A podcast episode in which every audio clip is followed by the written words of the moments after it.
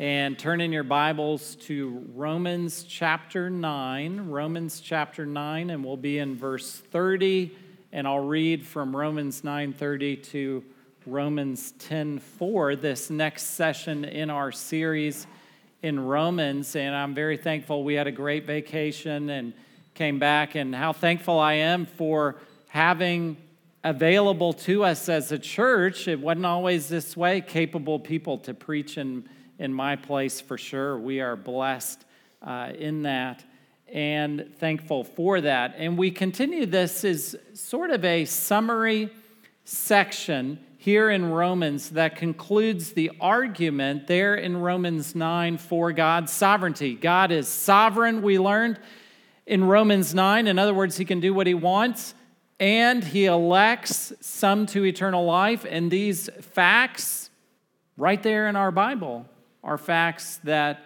we might not believe that way, but that's how it's laid out for us in the scripture. And we do not make God in our image. Instead, we believe him as revealed in the scripture. And I thought uh, uh, that was made clear last week uh, for sure. So now we turn to really this righteousness by faith, which is one of the underlying themes of all of Romans the righteousness by faith. How did Israel miss?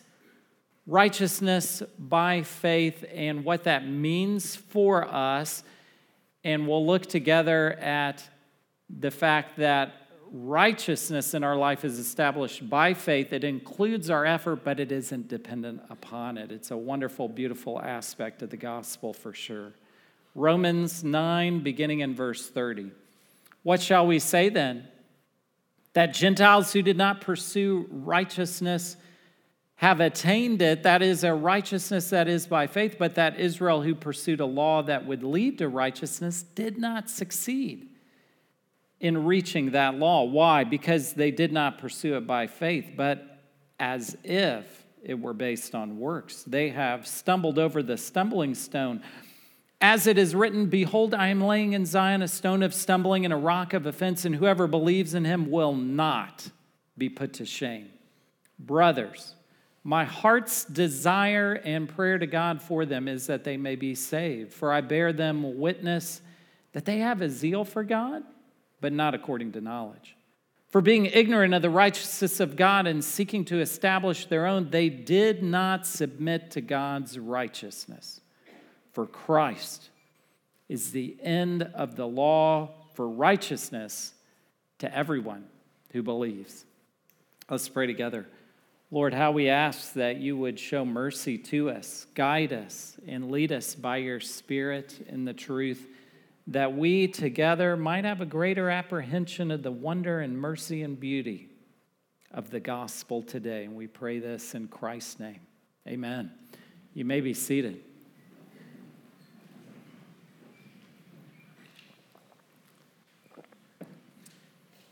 In the summer of 2018, former First Lady Melania Trump visited the border. There was a border crisis going on. Funny how things don't change.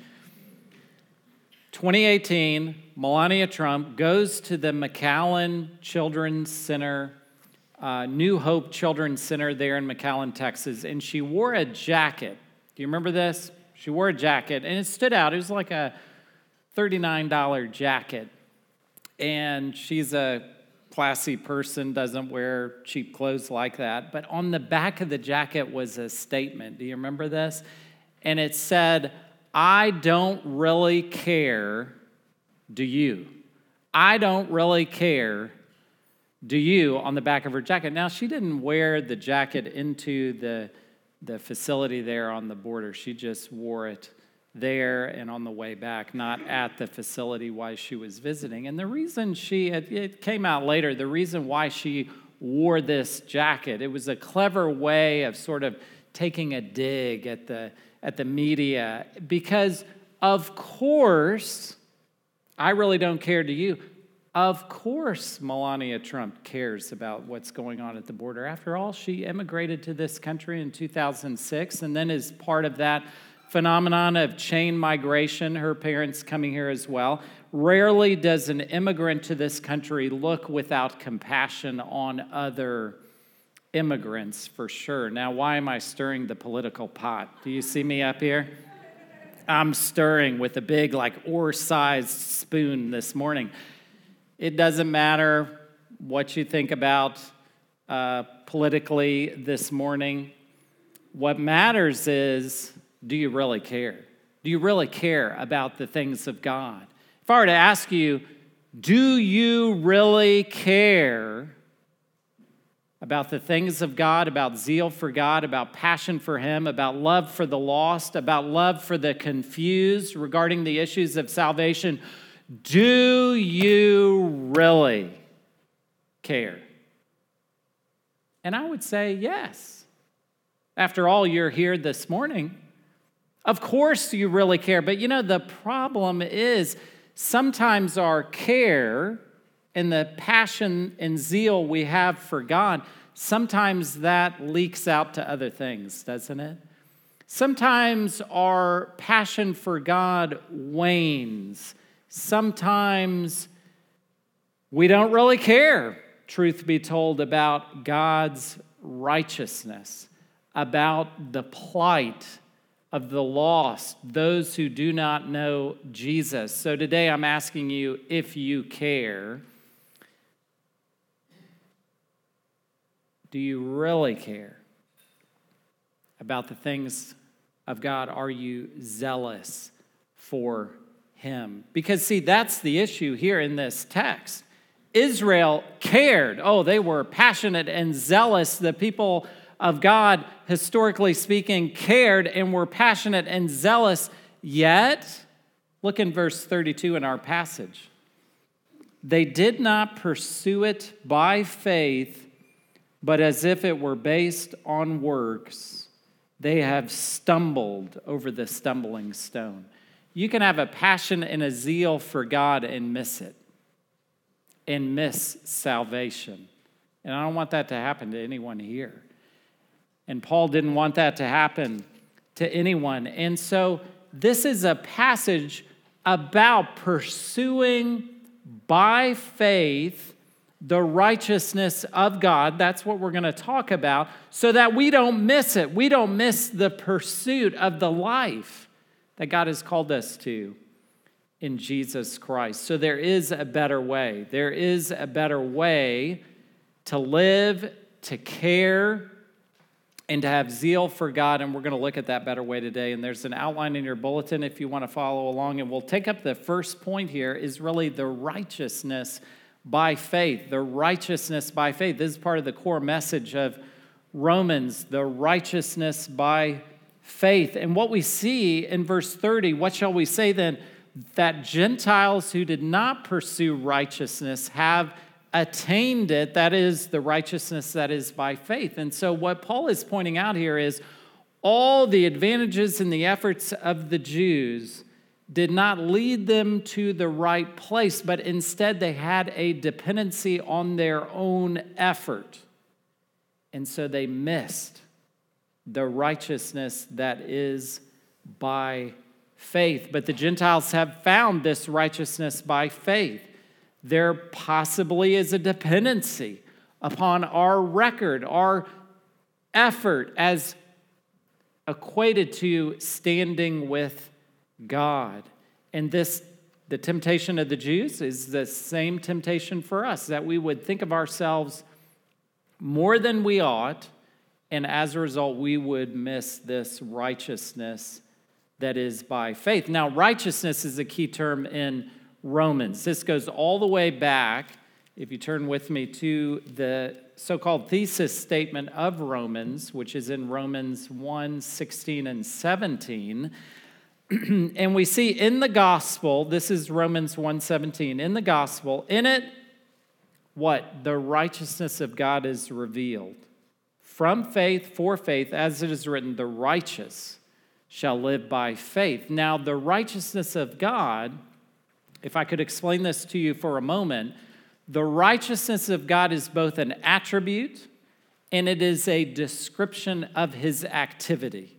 So, the righteousness of God is an attribute that belongs to him. In other words, this is a description of his moral perfection, his holiness, how he perfectly executes judgment and justice. This is a description that everything he does is right. Who he is is right. That's the righteousness of God. But also, the righteousness of God is portrayed in his activity, especially in his redemptive activity. That God does everything right is makes him righteous, and then he is righteous because within his character he is morally perfect.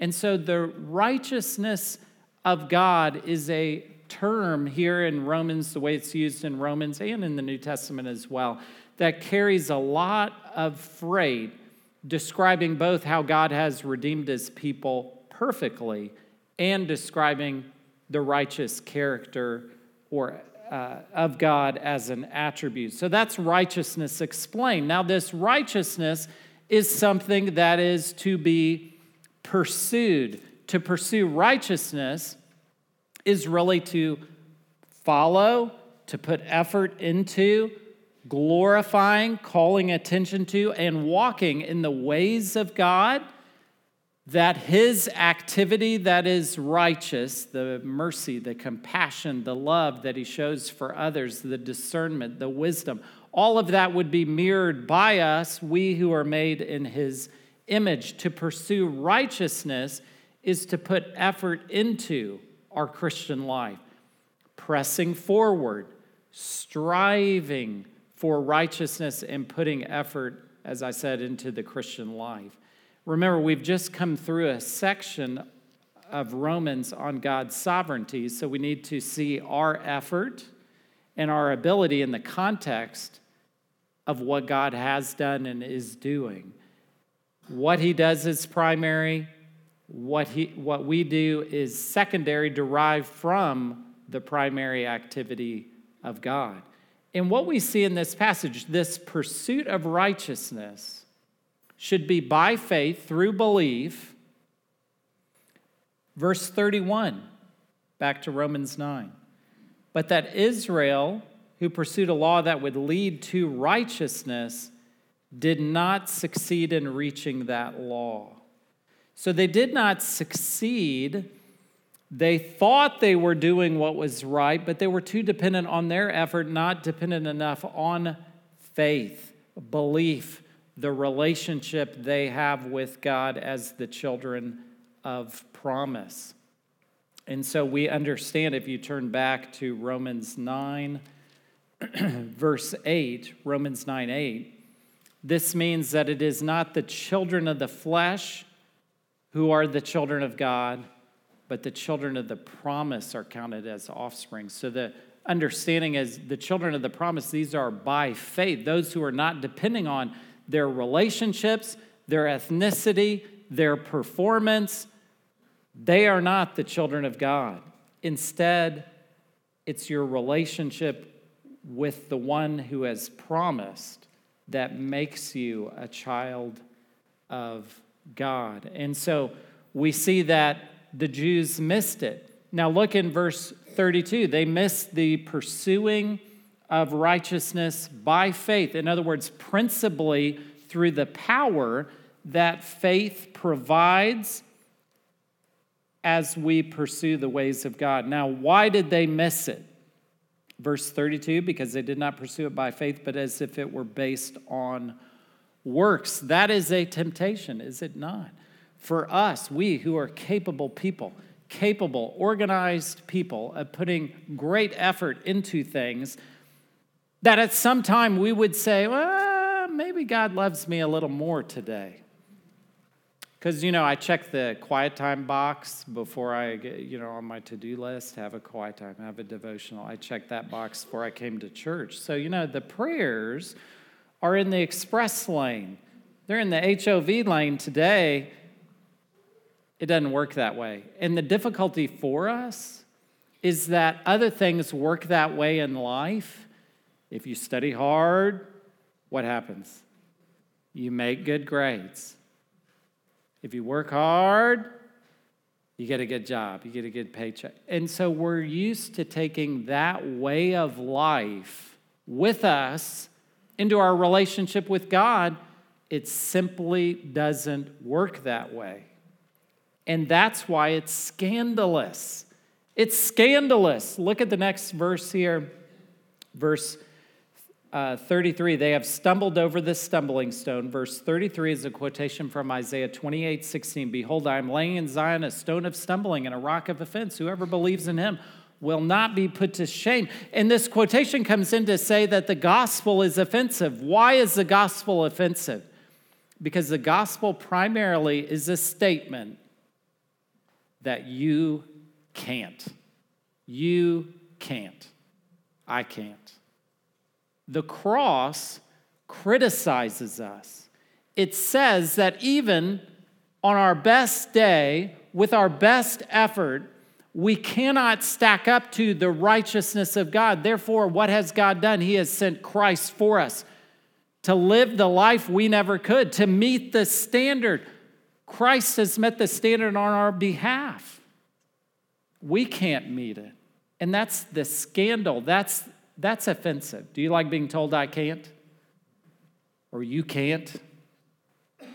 That's what the cross does. It says you can't. The cross is the ultimate statement of our powerlessness to affect the will and the love of God. Christ has come and he is the rock of offense because he breaks you. He breaks us in all our pride and our effort. He says, You can't, so I did. And this is the mercy and the grace of God. This is the message that the Jews missed. And so we see there whoever what? Believes in him, this is the righteousness by faith, believes in him will what? Not be put to shame. To not be put to shame is to not be disappointed. To not be disappointed in the outcome of your life, even into eternity, I will tell you this you may lose everything in this world. You may die alone in this world if you have believed in Christ. When you get to heaven, you will not be disappointed.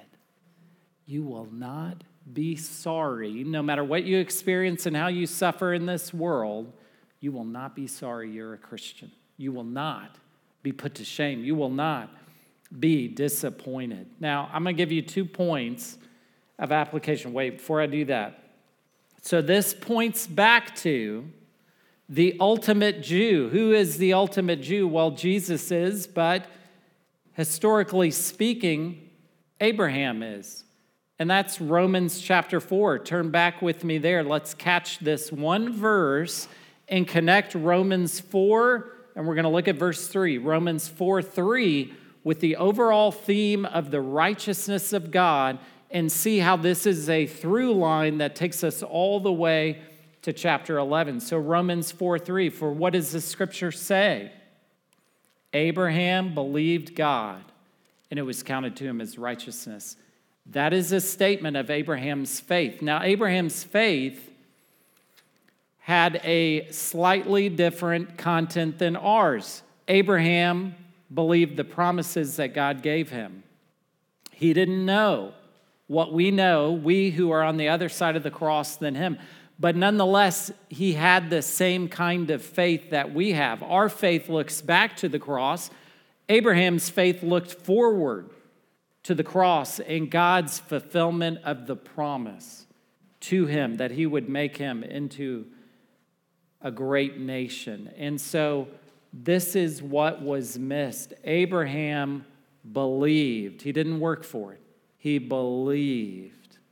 And that was enough. And likewise, for us to pursue righteousness, we must believe. Now, I'll give you two points of application then. First, we have to navigate our advantages. Part of the failure of the ancient Jewish people, if you go back to Romans chapter 9, verses 4 and 5, part of their failure to reach and to understand righteousness is by faith was an inability to navigate their advantages. Look in Romans chapter 9, verses 4 and 5. The advantages are listed for you there. Look how good they had it. They are Israelites. To them belong adoption, the glory, the covenants, the giving of the law, the worship, and the promises. To them belong the patriarchs, and from their race, according to the flesh, is the Christ who is God over all, blessed forever. Amen. They did not navigate their advantages. What about us? Did you know in any moment you have a little computer probably in your pocket and you can pull down any verse at any time, search for any phrase that's in the Bible, pull it up. You have access, you and I, we have access to more translations of the scripture in English than any ancient person could ever imagine. We have access to any number of big name, accomplished preachers who preach better than I do, by the way. You can just download those podcasts and other things and resources. Think about the advantages that we have on this side of the cross. What Abraham could only reach out and believe by faith has been filled in for us in Christ. What an advantage we have. And we have the Holy Spirit to navigate advantages properly. And every parent in Boerne, Texas should be listening to me right now if you don't want to raise spoiled kids. To navigate privileges, to navigate advantages, what do you do? You give thanks for those. You give thanks for those. And you bring those advantages and those privileges that we have to God, and you give thanks to Him for those that they might be rightly affected in your life for you to grow with God. It's not a reason to feel guilty that we have more access to Christian teaching than any other generation in the history of the world. That's not a reason to feel guilty or ashamed. It's a reason to say, Thank you, Lord, for what you provided for us that I might walk with you. And is not it interesting that the devil has selected a strategy to overexpose us to this so that we know so little of it? You know, I mean, when I went to seminary, you know what they made you do? They made you take a Bible content test. Why? Because people going to seminary didn't know their Bible, they didn't know the facts of the scripture. And so, you, if you didn't pass the class, I passed it, by the way. If you didn't pass the class, you have to take a remedial Bible class. And that's an okay way to do things, for sure, because we live in a post Christian world. But it is to say, take the advantage you have and offer it to God to the praise of His glory, that you and I have access in a way that the ancient people of God only could not even reach out and think that would ever happen. That we together would know this book. You know, we came through last week a difficult, challenging section of theology and scripture. Do you know the content of Romans 9? Do you believe that God is sovereign, that God elects like the scripture tells us? That's a challenge for us to offer to God. Thanksgiving for the advantages that we have. Psalm 103, verse 2 Bless the Lord, O my soul, and forget not all his benefits. That you and I would remember what benefits us as being Christians in 2021, and that together we would offer these benefits up and advantages and privileges that we have, and we would thank God. That, you know, last night I didn't have a visit from the police telling me what to preach, telling me to be quiet, None of you were impeded by authorities from coming today. What an advantage we have. What a day we live in. Let that not spoil us, but instead let us offer that to God as we pursue righteousness. And then pursuing righteousness, so we're talking about navigating the advantages. That's what ancient Israel failed to do. All those advantages they have, they had we've got to navigate the effort as well. We've got to navigate the effort in the Christian life. Effort in the Christian life is not opposed to God's grace. God's grace motivates our effort. It's because of Christ's tremendous love for sinners like us that we would want our whole life to be an offering of praise to his glory, that we would reflect back to God the wonder of all that he has done in rescuing the likes of us from hell. That we together put effort into the Christian life, not because we are earning anything but because we've been given everything. Given everything. Do you remember Romans 8, our tour through Romans 8? Verse 37 of Romans 8 knowing all these things, we are more than conquerors through him who loved us. What an advantage we have. And what a way that we together would not try to earn. You know how many Christians are out there trying to earn that which the Bible already says is true of them? Our effort must be navigated, and we shouldn't be out there trying to earn that which is already given to us in Christ. Instead, believe and live into the promises of what is already true about you in Christ. So we've discussed first part of this passage which explains to us the necessity of pursuing righteousness by faith and not missing it. We've got to navigate our advantages, navigate our effort, that we wouldn't end up in the wrong place as ancient Israel did. When you pursue righteousness this way, when you put effort into really reflecting the beauty and mercy and love of God in your life that He has had on you, when you do that and you're pursuing righteousness by faith, what does that look like? What does the life of pursuing righteousness look like? And I've got three ways here under point number two three ways that if we look at the Apostle Paul's life, we really see what the righteousness by faith life looks like. And the first is there in chapter 10, verse 1. What does it look like? A love for the lost, a compassion for the lost. Uh, look here in verse 1 Brothers, my heart's desire and prayer to God for them, he's talking about the Jews, for them, is that they may be saved. What compassion and love Paul has for the Jews. Now, did the Jews do him right? 2 Corinthians 11 gets autobiographical here. 2 Corinthians 11, verse 24 Five times I received at the hands of the Jews the 40 lashes less one. Did you catch that?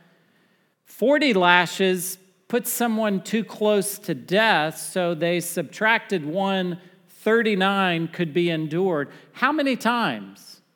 Five. At the hands of whom? The Jews the Jews. And yet, when he talks about his heart's desire, in other words, the heart is the biblical center of the intersection of the emotions, the intellect, the will, the volition, who he most deeply is. And he says his deepest desire and prayer, joining that desire with prayer, is that they may be saved. Oh, even on my best day, I, I think I would say five times being beaten by a certain person. And in the next verse there, uh, three times I was beaten with rods, once I was stoned. Of course, stoning, ancient Jewish method of execution. I think on my best day, I would instead write something like, Brothers, my heart's desire, mm, usually, and prayer to God, mm, maybe on my best day, is that they may be saved, uh, but God, you could really judge them, and I wouldn't mind because they did me wrong. He's not that way. Now, apply that to the love and the kindness that we show to people who don't believe the same way we do politically, or maybe don't believe the same way we do about masks and vaccinations and government regulations. Think about all these things that people disagree on that we didn't even think about two years ago, are we showing that kind of forgiveness and love that is concerned for people, people's eternity? Because that was Paul's priority. That was his priority. Far too many of us Christians don't have that kind of compassion for confused or unsaved people or people who believe differently than we do on hot button issues. The life of pursuing righteousness is a life that loves other people whether we agree or not politically. A life that loves other people whether we do our work the same way. You know, loving people does not reduce your Christian orthodoxy.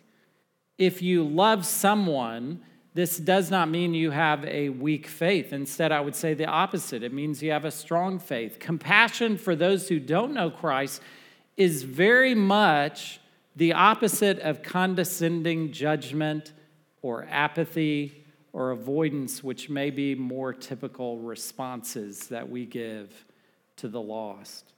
Uh, as we might say, oh, they deserve that.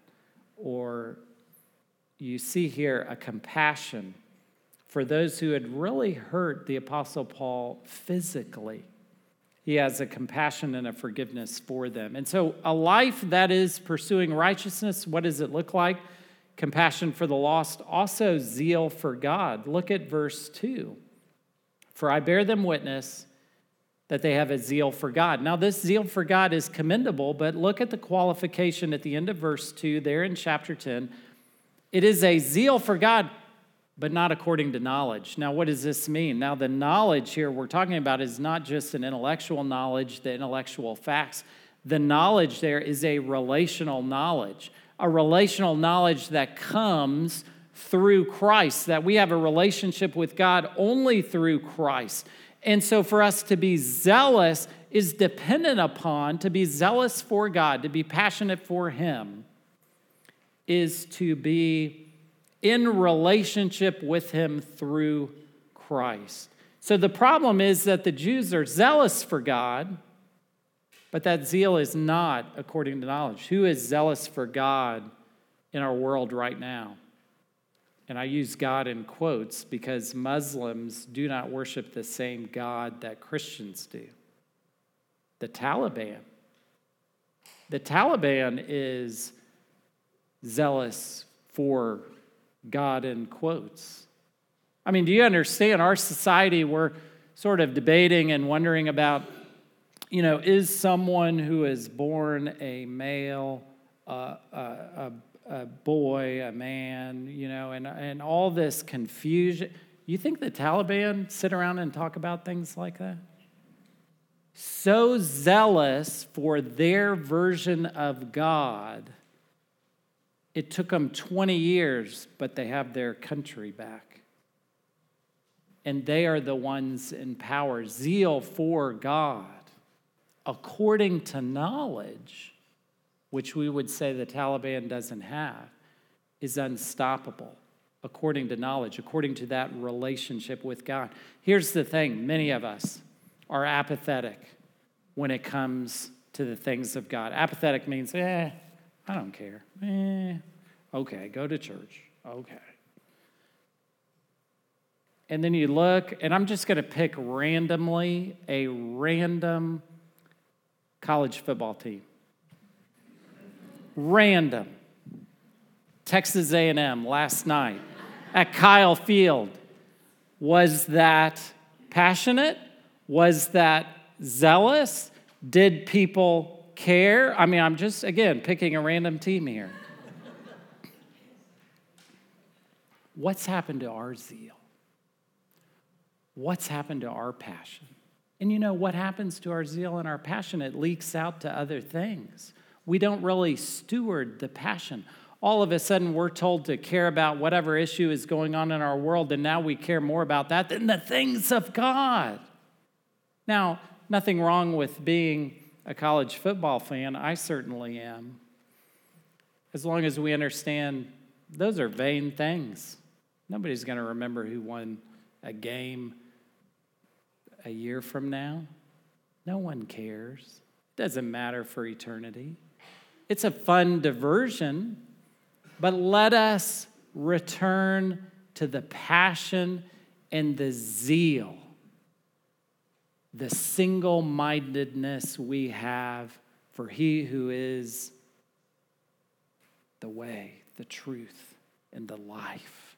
To be passionate, zealous. What in your life do you care about so much that has captured so much of your attention that you're distracted, or that has captured so much of your attention you don't have enough left, as it were, for God? Paul asks the Galatians in Galatians 3 1, "Oh foolish Galatians, who has bewitched you? Who has bewitched us?" And drain some of that passion and that zeal that we ought to have for God and the things of God. Where's that gone in this generation? Hold on, I got to check Instagram. Hold on, I got to watch the news 24 hours a day. Let us awaken from our sleep and find out what has captured us, what has captured our zeal, and return it to only be zealous for God. Last thing here, second to last thing life of pursuing righteousness, it's compassion for the, for the lost, zeal for God. It's submitting to God's righteousness. This is the ultimate failure here of ancient Israel. Look in verse 3 of chapter 10. For being ignorant of the righteousness of God, in seeking to establish their own. How often you and I, I'm better than that other person. This is what happened on a national scale. Seeking to establish their own, they did not submit to God's righteousness. Submitting to God's righteousness is an understanding that His way is better than ours, that His righteousness is the very thing we need and must believe in by faith to have our record cleared. That you and I, even on our best day, throughout our best lifetime will not accumulate enough righteousness on our own to please God or to satisfy his perfect standard. And so to submit to his righteousness is to, by faith, believe he has cleared our record. And the righteousness, the perfect life of Christ, speaks for us and has been credited to us. And we see in verse 4 the conclusion of the matter for Christ is the end of the law. The end of the law, in other words, the purpose. And the final point, the telos of the law, the final point is this righteousness of God displayed in the Savior. For Christ is the end of the law for righteousness to everyone who believes and doesn't that sound like Romans 1:16 everyone who believes the Jew first and also to the Gentile the law prepared the way for Christ it was not meant ever as a means of salvation. It prepared the way for Christ in terms of showing us our need for the Savior, showing us our sin and our weaknesses, exposing our need for God's righteousness. And in many ways, this passage ends where Romans 9 began, pointing us to Christ, pointing us to God's sovereignty, and showing us a bit about the character of the Apostle Paul and how he truly displayed what a life of pursuing God's righteousness looks like a life that has compassion for the lost, zeal for God, and submits to his righteousness. Let us be people like that because Christ has given us his righteousness by faith. Let's pray together. Lord, we do really care. Help us in our apathy. We do really care. Help us in those times we don't care. Guide us and lead us by your Spirit that we, as your people, would rightly reflect what it means to believe your promises, to be your children by faith, and to pursue righteousness. And we pray all this in Christ's name. Amen.